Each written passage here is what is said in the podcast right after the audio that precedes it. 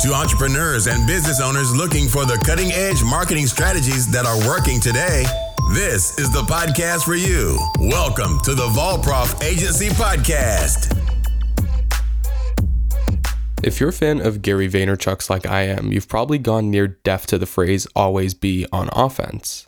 It's easy to grow numb to it given how much content Vaynerchuk puts out on a daily, if not hourly, admittedly basis, but I think it's an important lesson to learn nonetheless, and one that I'd like to revisit with this video. So here's a clip of a recent Q&A session Gary Vee held. Give it a quick listen for context, and then we'll unpack what it means. I shoot architectural photography and I post photos on Instagram. When one of my images gets stolen, and there's no credit given or they're using it for their own purposes, on one hand, I'm like, you know, you son of a bitch, you stole my image. But on the other hand, I'm oddly grateful that my work is good enough to steal. Do you draw a line Nope. somewhere there? No? I draw a line and I like the, thank God you have the second part, and now I will try to suffocate you in perpetuity to not give a shit about the first part. People spend all their time on defense, and that's why they lose. What are you gonna do, chase them down? What are you gonna spend nine hours trying to figure out where that person lives and not call them? Like, what the fuck are you gonna do? You know what I would do? If it's bothering you so much, leave a comment on that post and be like, yo, bro, thanks so much for using my image. And never worry about somebody stealing your image. Because stealing images in a 2019 internet world is different than 1974 in print form. It's a different game. So in the clip, the question comes from an artist apprehensive of his work being stolen and reposted without credit.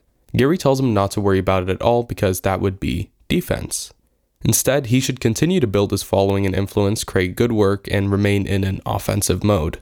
We can now clear that part up. Defense is worrying, pondering, and anything other than working to accomplish your goals. Offense is creating, building, working, and doing the work that will move you towards your goals. So here's a better explanation and why it's significant. I recently came across an interview between host Joe Rogan, esteemed ABC correspondent Dan Harris, and Jeff Warren, who played the biggest part in this discussion of offense versus defense. And I instantly likened that thought process he laid out to what Gary Vaynerchuk has done and how he was able to become so influential and successful.